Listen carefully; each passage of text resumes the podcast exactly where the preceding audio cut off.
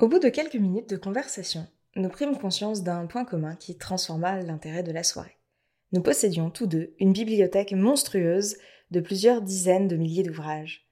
Non pas une de ces bibliothèques de bibliophiles aux ouvrages si précieux que leurs propriétaires ne les ouvrent jamais, de crainte de les abîmer, mais une bibliothèque de travail, où l'on n'hésite pas à écrire dans les livres, à les lire dans son bain et où l'on conserve tout ce qu'on a lu, livres de poche compris, et multiples éditions éventuelles d'un même ouvrage, ou que l'on a l'intention de lire plus tard.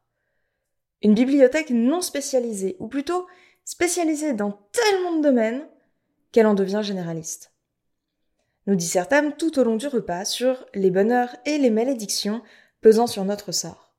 Les livres sont coûteux à l'achat, ne valent rien à la revente, sont hors de prix lorsqu'il faut les retrouver une fois épuisés, sont lourds à porter, prennent la poussière, craignent l'humidité et les souris, sont à partir d'une certaine quantité quasi impossible à déménager, nécessitent un classement précis pour pouvoir être utilisés et, surtout, dévorent l'espace.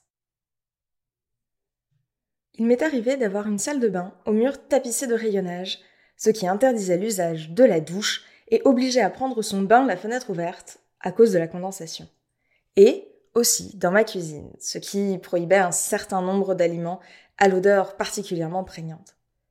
Comme nombre de mes confrères, j'ai mis longtemps avant d'avoir les moyens immobiliers de mes ambitions bibliophages.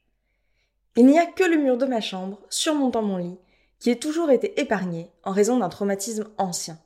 La découverte, il y a bien longtemps, des circonstances de la mort du compositeur Charles Valentin Alcan, surnommé le Berlioz du piano, retrouvé chez lui le 30 mars 1888, écrasé par sa bibliothèque.